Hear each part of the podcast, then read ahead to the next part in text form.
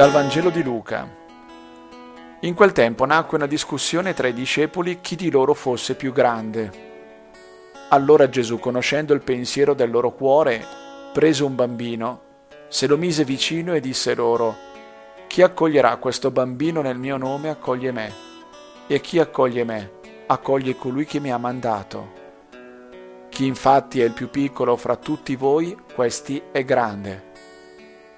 Giovanni prese la parola dicendo, Maestro, abbiamo visto uno che scacciava demoni nel tuo nome e glielo abbiamo impedito perché non ti segue insieme con noi.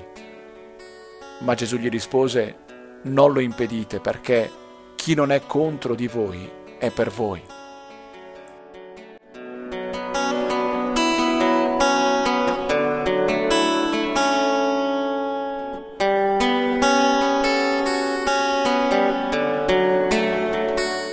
Chi accoglie questo bambino accoglie me. L'indicazione è una di quelle che interpella la coscienza. Ma chi è il bambino? All'epoca di Gesù i bambini erano i non adulti, cioè quelli non in grado di provvedere a loro stessi, che per sopravvivere avevano bisogno di qualcun altro, praticamente un peso.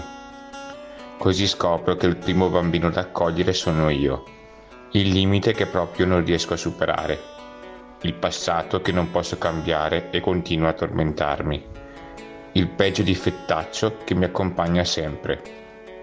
Ma non è solo questo, è anche accogliere la creatività, la capacità di muoversi oltre gli schemi e soprattutto la capacità di fidarmi. Come un bimbo si fida di chi ha cura di lui, così il Signore mi invita a fidarmi di lui e ad amare quello che per il mondo è solo un segno di debolezza.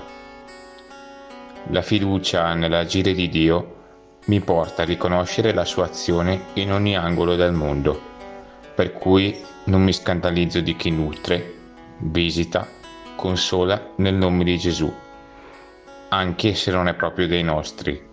Anzi, il mio cuore esulta perché Dio continua ad agire. So riconoscere i miei limiti.